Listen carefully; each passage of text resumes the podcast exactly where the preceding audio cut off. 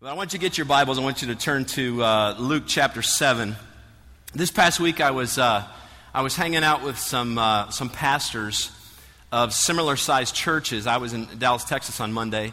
And um, we were talking about, about just pastoring churches like ours. And one of these pastors made an analogy that I thought was very, very uh, true. And um, he, he talked about churches like this being like aircraft carriers and how that, that an aircraft carrier, you know, it goes out on a mission. And if you've ever seen an aircraft carrier, well, there's one. Aircraft carriers, I mean, look at all the planes on that aircraft carrier. They're, they're going out on a mission, whatever that mission may be. But the, if they're deploying those planes, and if an aircraft carrier is not deploying its plane, then it's not completely fulfilling its mission. And that's what we're trying to do here at Westridge Church is we're trying to deploy you out of here to break down your walls so that you can get on mission as a church, as followers of Jesus Christ. We've been called to lift out the mission of Jesus in our community and in our world. Now, we talked about this several weeks ago, um, and I want to just kind of go back to it for a moment because it's, it's important. Um, what is the mission of Jesus? What, what was it? Well, in Luke chapter 4, he unrolled a scroll and began to read from, uh, began to read from Isaiah uh, 61. He said, The Spirit of the Lord is on me because he has anointed me to preach good news to the poor. He has sent me to proclaim freedom for the prisoners and recovery of sight for the blind, to release the oppressed, to proclaim the year of the Lord's favor. And um, we, we explained this verse in, in week one. We talked about how that when those, those listeners and hearers of this word, they, they had a different picture in their mind of what the Messiah was coming to do, that he was actually going to uh, physically heal people, that he was going to set people free from actual prison, that he was going to release them from Roman oppression. And yet, what Jesus came to do was to bring hope and to bring redemption to mankind, to provide an opportunity for the lost to be found, and to re- reestablish uh, uh our relationship back to God. Know, he did some physical things too, and he did heal a lot of people, and he did look out for the poor and, and, and this and that. But, but that was his mission. And he said in Luke chapter 19, 10, he said, For the Son of Man came to seek and to save that which was lost. And then he made a very bold statement in John chapter 20, verse 21. He says, As the Father has sent me, he says, I am sending you. Now, this series, as we've already talked about, is called Life Without Walls. And the purpose of this series is to identify the walls that are holding us back. And through the power of the Holy Spirit, to remove those walls in our lives so that we can be on mission with Jesus. And um, we, we have a link, we've set up a link on our website called um, Life Without Walls, and then it's slash my plan. And uh, you can see it up here on the screen, uh, and the, my, to my right on the bottom hand, right, hand side over there. But the, um, one we've had some folks who've been sharing some stories on that, and a couple who just really touched me. One is a few weeks ago, the first week of the series, I, have, I was approached by a couple college girls, and they said, Listen, a few weeks ago we were watching this BBC uh, broadcast, and did you know that in Glasgow, Scotland, 82% of the people there are, are under poverty? And I went, no, I didn't know that. And they were like, we're just deeply moved by that. And we're just, you know, and my, my heritage is Scottish. And so I'm listening to what they're saying. And, and, and I'm listening to them share the story, and this is what I normally do when people approach me with things like that. I just go, What are you going to do about that? And they're like, and I said, seriously, you need to pray that God will move you to, to, move you to take a step. Well, they posted on the wall that they're starting a nonprofit to go to Scotland to reach those people who are under that poverty level, 82% of them. And then, then I saw another one from a lady who lives in our area um, who lives on 26 acres of land, and she's been training to be a medical missionary. And her thought was that God was training her so that she would be going somewhere far away, possibly overseas, to do medical missions. And as a result of being in here over the last few weeks, she now feels led to start something on her property here in this area to be a home for um, children who are handicapped, children in foster care, children who, who are orphans right here in this area. And I'm looking at this going, there's people who are getting this. And then last Sunday, I stood out in the atrium. And uh, Steve stood out in the atrium at the West Campus, and I just said, I want you to show me the, the, the, name that God has put on your heart. And I asked you to write it on the palm of your hand. And so many people just walked up to me and they showed me a name or they showed me a cause. People had the lost, they had homeless, they had um, they had prostitutes in Atlanta. I mean, there were so many things that people just walked by and they just showed me their hand, and I just said, I'm praying for you. And, and it was just amazing that so many people were, were moved, and you felt compelled to engage whatever that was with the love and compassion of Jesus Christ. And last week we talked about the importance of prayer, and we talked about how we need to be praying that God will, will, will put that person or put that cause on our hearts. And we need to ask God to remove the walls in our, in our lives so that we can engage. And we need to, to also say, we need to be saying, we need to be sharing the message of Jesus with people. Be bold. Ask God for boldness and courage to, to speak from our lips the message and the gospel of Jesus Christ, the death, burial, and resurrection, and the life changing message. And then we need to also stay. We need to stay in that friendship, stay in that relationship. Even after, if, if God's used you to lead them to Christ, you need to stay there so that you can help disciple them and to help grow them. But when you look at the ministry of Jesus, we see him over and over again engaging hurting, broken, lost people. And oftentimes, he would break cultural and religious walls down to do it. He would break the rules. He tore down the walls of, of culture. He tore down the walls of religious prejudice. He tore down the walls of, of bigotry and racism and fear and indifference. He, he tore down the walls of pride to be able to show compassion to hurting people. And a great example of that is in our text this morning in Luke chapter 7, where we see Jesus engaging a widow with compassion. In verse 11, it says, Soon afterward, Jesus went to a town called Nain. And his disciples and a large crowd went along with him. This is just a very ordinary day in the life of Jesus. He would, obviously, as you, you know the Bible, he would travel from town to town. And here he is, he's traveling uh, to a city south of Nazareth, where he was from, to a town called Nain, and his disciples in large crowds were tagging along. Verse 12 says, He approached the town gate, a dead person was being carried out, the only son of his mother, and she was a widow. And a large crowd from the town was with her. And so here you've got, you've got two crowds now, two large crowds. One following Jesus, the other one is traveling with this lady. They're coming outside of the gate. Jesus is go, trying to go in the gate, and they actually meet, they meet each other. And this is a, this is a, a funeral procession that is, is following this lady. Back during this time, um, when Jewish people would die, they, they would be buried outside of the city gate and they would be buried on the same day that they died. And as a sign of respect, people would, would drop what they were doing and they would go to, a, go to the burial. Now, I want you to think about a couple things. First of all, when we think of roads, sometimes we think of like 92 or 41 or 278, and we think of roads with lines. No, this would have been a, like a dirt road, maybe like a cow path coming out of a single gate. And these people were coming out, trying, one was trying to get in the gate, the other was trying to go out the gate, large crowds.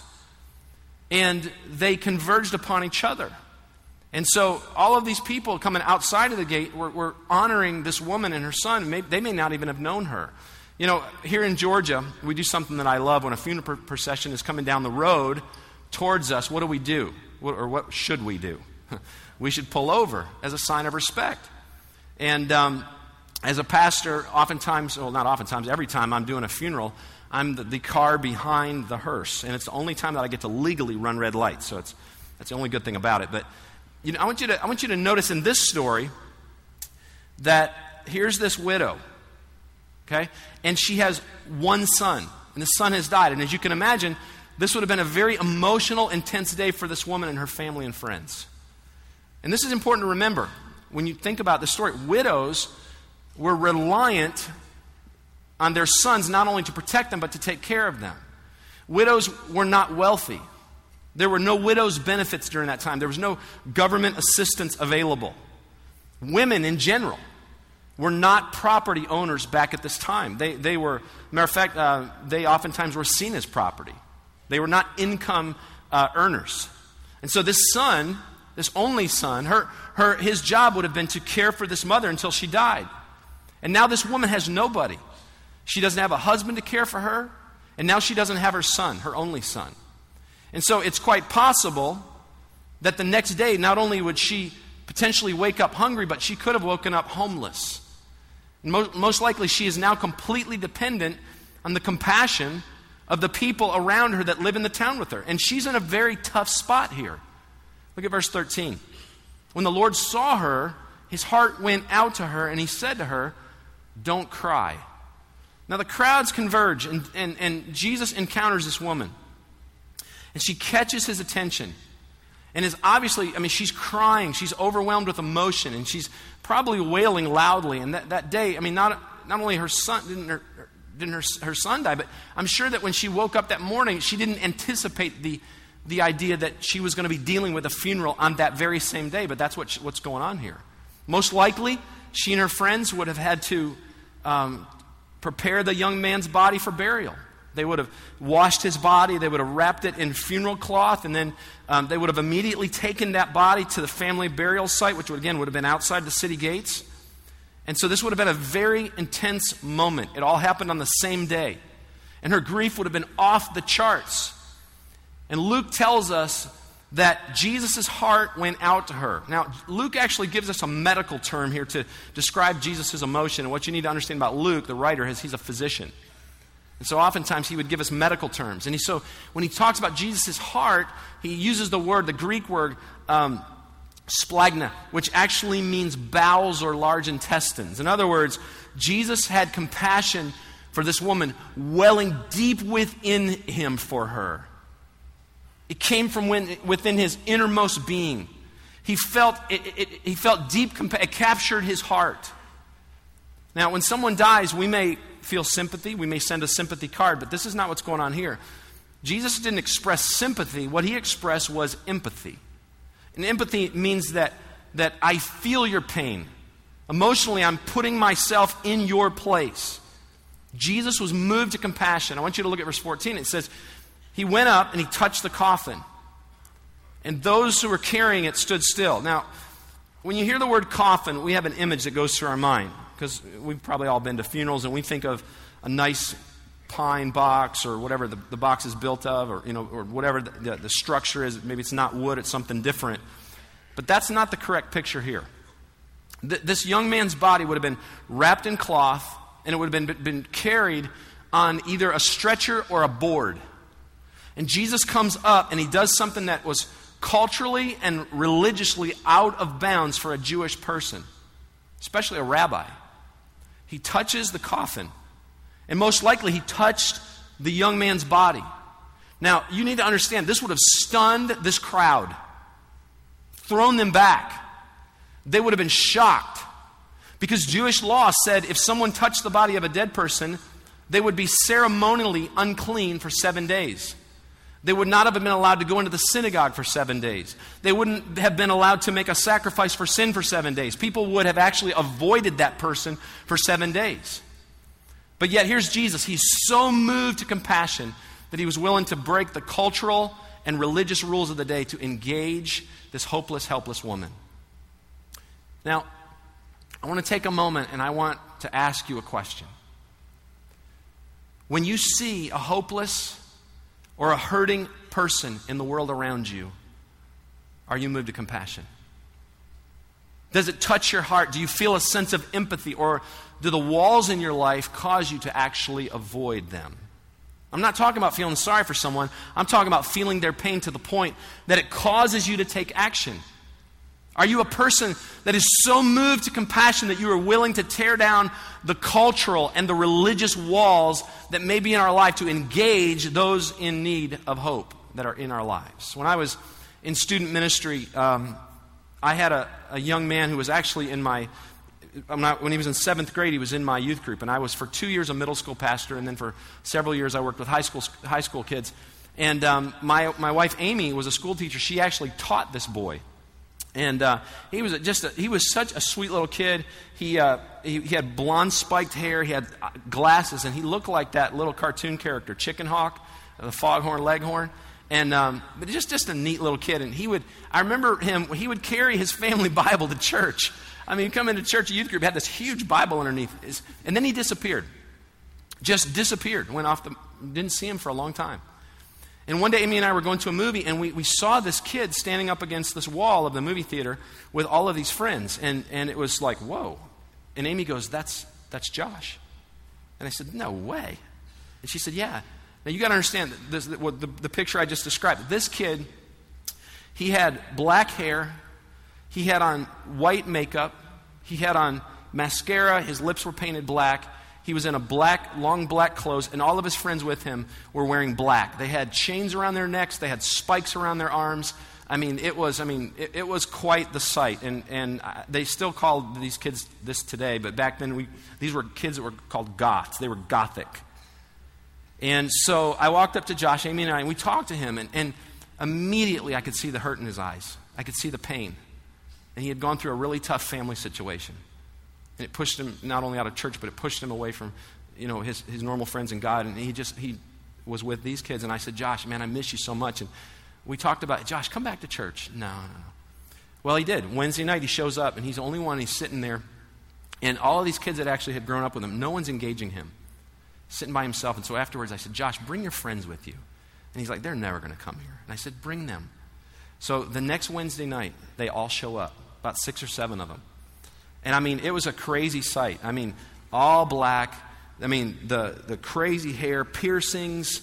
I mean, it was just total Marilyn Manson looking, if you know what that looks like. And they all sat together. And what was so interesting about these kids is they would stay in, they started coming, they were there every Wednesday. They would stay for a while during the music and whatever else we were doing. And when I started speaking, they would walk out. But they wouldn't leave, they would sit outside the door and listen to me. And one of my workers would, would go out and go, Why don't you come on in? No, we're going to stay out here. We can hear him. We can hear him. And so I, I talked to Josh and I got to know a couple of these kids. And, and, and one by one, we started seeing them come to Christ. And I decided to do something a little off the charts for our very large conservative, very conservative church. I invited these kids to come to Wednesday night church dinner. Now, I did this for a reason. I wanted, to, I wanted to bring them into the culture of our church at large, but I wanted to see how our church would respond to this. And they responded just like I thought they would. I mean, and it was, I'll just paint the picture for you. I meet these kids outside the big gymnasium. They come dressed just like they are. One guy has a girl. He's, there's a girl with a chain around her neck. He's leading. He's got her by a chain. He's leading her. Okay. They got the spikes on. They got the whole deal. We walk into spaghetti dinner, and I'm telling you, it went silent in there. Completely silent. People were like spaghetti hanging. I mean, it was crazy. All right we sat down with these kids. They know they're out of place. They, some, some of them didn't mind them. It was like, no, that's what we're here to do, shock people. And so, but what was amazing is we watched these kids one by one trust Christ. We watched, we get to baptize several of them. It wasn't about anything they were wearing outside. God began to take care of some of that stuff. And it wasn't that there was, there, it wasn't even the issue of their clothes or whatever. It was they were trying to fill a void that only Jesus could fill. And can I tell you something? If you're going to ever engage anyone like that, anyone outside of the box, anyone who doesn't fit within the boundaries or the mold, with, if you're going to engage people with the love of Christ, you have to look past all of that outside stuff and you've got to be able to see the hurt and pain that's in their life.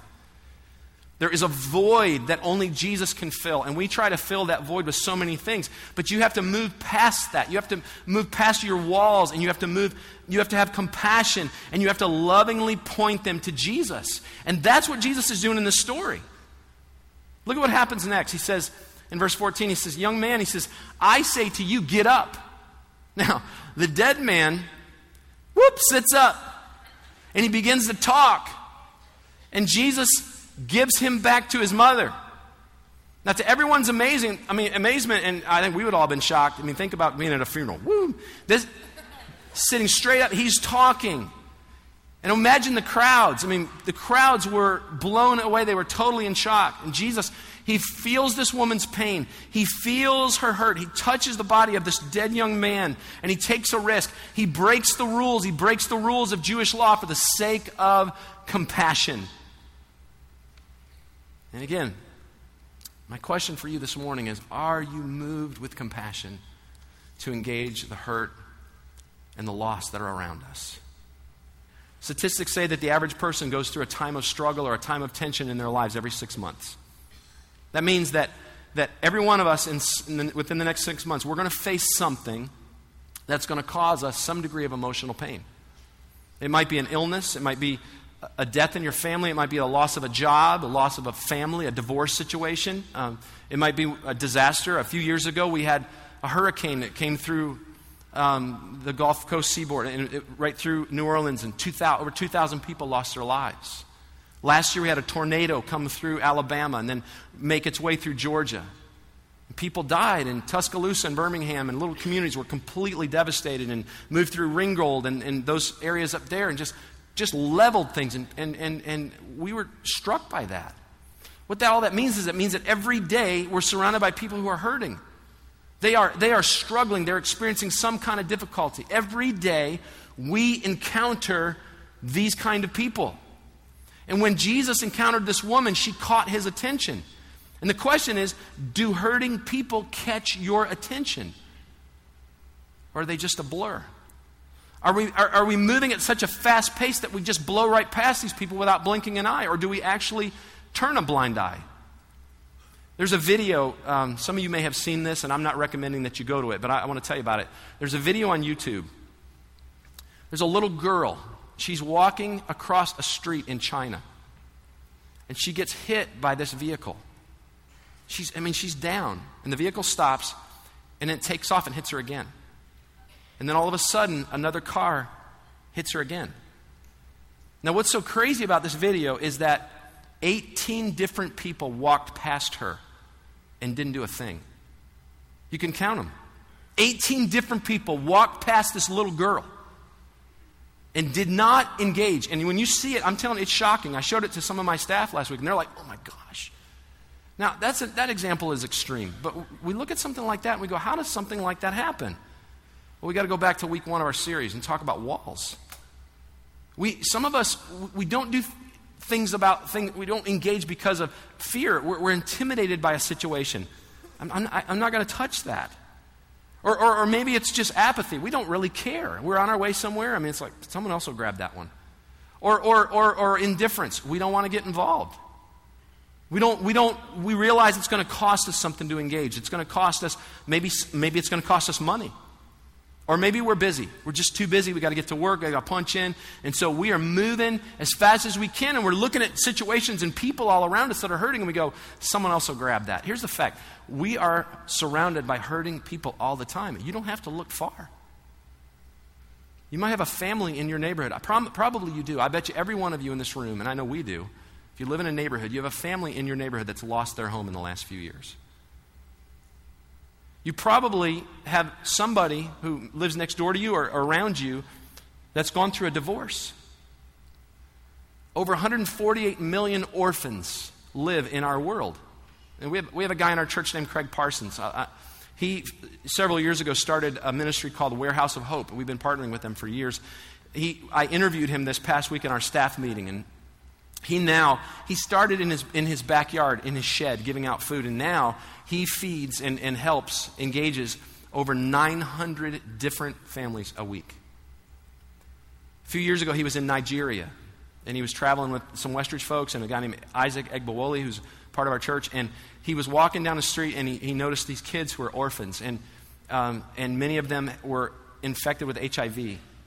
And God just laid it on his heart to start an orphanage. And now he has an orphanage in Nigeria with about 19 different kids who are all HIV infected. It's fully staffed, fully. I mean, it's an amazing. I mean, that's. It. I mean, here's a guy that just took a risk, broke down some cultural walls of distance, of different culture, and just took a risk. How about the elderly woman that lives in the, down the street from you? Who can't, she can't take her, care of her yard. You look and you drive past her, her house and you see her grass is growing, you see her house is falling apart. What do you do with that? When, when you see a homeless person on the streets, what, what, what's going through your mind? Over 600 homeless children live in Paulding County, where, where we're located right now. What does that mean? It means that they don't have a permanent address. What do you feel when you hear something like that? That's what I love about Todd and Julie's story. They had, they had children, I mean, they're grandparents, right? I want to make sure I make it twice. I love that. And they're bringing kids who are basically foster kids who are homeless, who, are, who, who are, look like they're in hopeless situations into their home. When you hear me mention that over 22% of, of Atlanta it lives under poverty, what does that do to you? When, when I read last night in the New York Times that one out of three Americans are now living below the poverty level or the level right above it. We've not had statistics like that since the Great Depression. 18% of, of, of people in, that live in America are not in church on any given Sunday. Or, eh, I'm sorry, 18% are in church. That means that 88% are not, or 82% are not. Here in our community, 88% of our community is not. In the Bible Belt. What does that do to you when you hear that? We've talked a bunch about this amazing opportunity that we have on, in, a, in a few weeks on December 10th. Hope for Christmas. We're going to get a chance to minister to over 6,000 children. They're bringing their parents with them. They bring grandma and granddad with them. They bring people with them. And they're going to be in our building, West Campus, Cartersville, Bethany Christian Church. I mean, we get to engage the, probably the most hurting people in our community on one day. Listen, if we're going to be on mission with Jesus in our community, in our worlds, our hearts have to be moved by what moved Jesus' heart. What moved his heart? Lost, hurting people. Some of you remember um, this name. Several years ago, there was a lady by the name of, uh, Madalyn Murray O'Hair. In the early 60s, she filed a lawsuit that ended up becoming the factor that removed prayer out of public schools. And in 1965, it, it, she was voted by Life, uh, Life magazine at the time the most hated woman in America. In the 90s, um, her, she disappeared along with several of her family members, just disappeared. And in the early, in the mid 90s, they, they found her body and her family members. They had been brutally murdered in Texas. And they discovered her diary. And there were several times in her diary where she wrote these words Someone, somewhere, love me. I wonder if her lostness captured the heart of anyone. I, want you to know that even though she may have been the most famous atheist over the last 50 years, and it, it was probably her actions that led to prayer being removed from public schools, listen, she moved God's heart to compassion. Because in Romans chapter 5, verse 8, here's what it says it says, But God demonstrates his love for us in this, that while we were still sinners, Christ died for us. God's heart was not only moved by Madalyn Murray O'Hair, but his heart was moved by you. Your sinfulness. A few years ago, in, it was 2007, there's a guy named Matthew Murray. He walked into a YWAM facility, Youth with a Mission, in Arvada, Colorado. And he shot and killed two people and wounded two others. Got back in his car, drove down to New Life Church in Colorado Springs, big church down there. And with an AK 47 and a pistol, he just began to just shooting people. Just killed two sisters, wounded the father, wounded two others.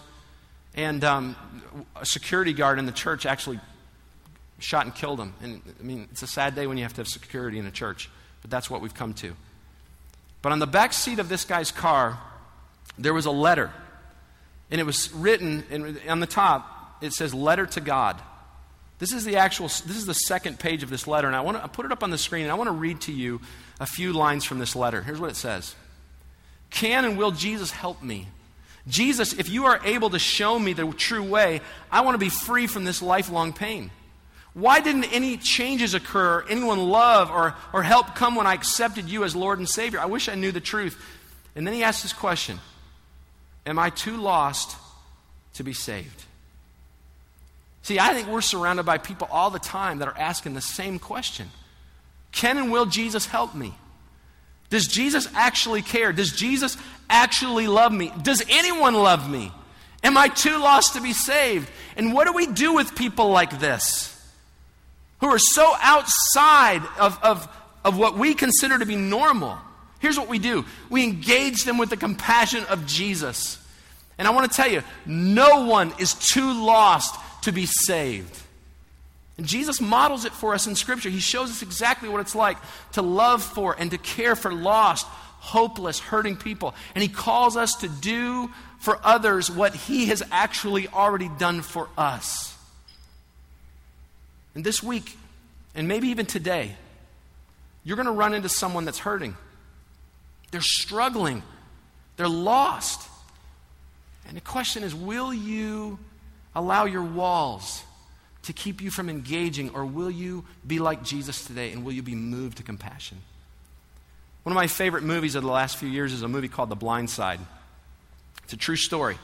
It's about a couple that um, outside, a very wealthy couple. This, this guy owns several Taco Bells, and uh, they lived in, in a very wealthy area of Memphis, and uh, their kids went to a very predominant white collar Christian school, and uh, there were there was two African American children that were enrolled in the school, and, and, basically for sports purposes. And one of these kids was a, a young man by the name of Michael Oher. big, big boy, and uh, he actually uh, I'll show you a picture of in just a moment. But he um, this this family is driving down the street, and they see this boy walking, and this lady Leigh Anne Tuohy she engages this boy, and they actually bring him into his, into their home and they have him live with them, and then they uh, and bring him, invite him to Thanksgiving dinner. He's actually in the, in the family Christmas picture, which created quite a stir in the movie. Very predominant white upper class family. And this boy who lived in one of the most dangerous, uh, poverty stricken areas of Memphis. And they ended up actually adopting him. But I want to show you a clip from this movie because I think it really it, it really speak, it spoke to me, and I know it'll speak to you if you haven't already seen it, of, I think, of an important principle of what I'm talking about today. I love that clip. Sandra Bullock, who plays Leigh Anne Tuohy in the movie, she recognizes and realizes that, that her act of compassion wasn't just changing Michael Oher's life. And by the way, Michael Oher um, went on to play at uh, Mississippi, Old, Ole Miss, I believe, and now got drafted in the first round by the Baltimore Ravens. He's an offensive tackle on the left side, which is why the, reason, the movie's called The Blind Side. But this, this young man right here, if somebody hadn't been moved to compassion, he probably would be either dead right now or strung out on drugs or homeless in the streets of, of, of Memphis. But because of this family, because of this woman, and the willingness of this family. They, they were moved to compassion, they engaged him. And she said, That boy's changing your life by these upper class, white, snobby women. And I call it like I see it. And Leigh Anne Tuohy says, No, he's changing mine. See, one of the benefits of reaching out to people who are hopeless and lost is not just so their lives can be changed, but also that our lives can be changed into the image and into the likeness of Jesus. And in order for that to happen, sometimes we have to be willing to help someone that is different than us. And it may mean we have to break down religious and cultural walls that have prevented us from reaching out to certain types of people. As I close, I want to go back to the end of the story of Luke chapter 7 for a moment because I want you to read what happens when Jesus decided to allow compassion to move him and to reach out to this widow and her son. Here's what it says in verse 16 the people that were watching this, they were filled with awe and they praised God. And they said, A great prophet has appeared among us. God has come to help his people. And this news about Jesus spread throughout Judea and the surrounding country. People started talking. The news began to spread about this miracle that took place on this day. The word began to spread about the compassion that Jesus showed on this widow and, and her son. And, and I'm also sure that, that news spread how Jesus broke the rules. When we as a church, when we as a church truly love Jesus because, what he because of what he has done for us, and truly engage hopeless, helpless, hurting people with the good news and the hope of Jesus Christ to the world around us, listen, we're going to be filled with that same kind of awe. It will cause us to praise God, but it's also going to allow word to spread about how gracious and loving and how life changing Jesus can actually be. How an engagement with Jesus, an engagement with the gospel, can actually change someone's life, change the whole course and the direction in which they were heading, not just in the present, but in the future. As a church, are we going to be moved to compassion by the people that are around us who are lost, who are helpless, who are hurting? Who are trying to fill a void that can only be filled by Jesus? Will we be the hands and feet of Jesus? I want you to bow your head for a moment. Father, my prayer for Westridge Church this morning is that our hearts would be moved to compassion for the lost, that our hearts would be moved with compassion for the hurting that are in our community, in our world. We, we pass them every day. We might be sitting next to them at the, in, in the cubicle at work. This, this guy or this lady who's struggling, who's going through a relational issue, or who's just realized that uh, a mom or dad has, has been stricken with cancer. Maybe it's, a, it's a, a, a, mom or dad that we hang out with who, who are just having such issues with their children and, and they're overwhelmed by it and they don't know where to turn. It might be um, that widow that lives down the street from us, Lord, who can't take care of her own house. Maybe her children don't engage. They live far away, and yet she she just wants to try to make it on her own, and yet she just she's struggling. Maybe it's that that that young man or that young lady who is trying to fill a void in their life. And they're they're they're trying so desperately through shock value, hair, piercings, clothes, tattoo, whatever that stuff may be, Lord, just trying to fill a void to just and it's and it's it's like a, a billboard saying, Will somebody love me? Will somebody fill this emptiness inside my life? It might be, Lord, that you're calling us to be like Todd and Julie, or to like Dan and Tracy Cummings in this church, who are who have brought so many children into their home as foster parents. Or Lord, maybe it's an orphan here in the United States or around the world that you've called, Lord, to bring into our home to engage them with the love of Jesus Christ. Maybe the person sitting next to us in church right now. Lord, help us to take down these walls that cause us to miss the people around us that, that truly do move your heart. And help us to truly become the hands and feet of Jesus. Whatever those walls are, Lord, whether it's fear or pride or apathy or a cultural issue or religious issue or prejudice or, or racism or bigotry or whatever that may be, Lord, apathy, indifference, whatever, tear the walls down. Help us to engage with the gospel message, the changing gospel, the, the, the, the never changing message of Jesus Christ, which is the only message that can truly fill that emptiness and that void and cause someone's life to be changed from the inside out.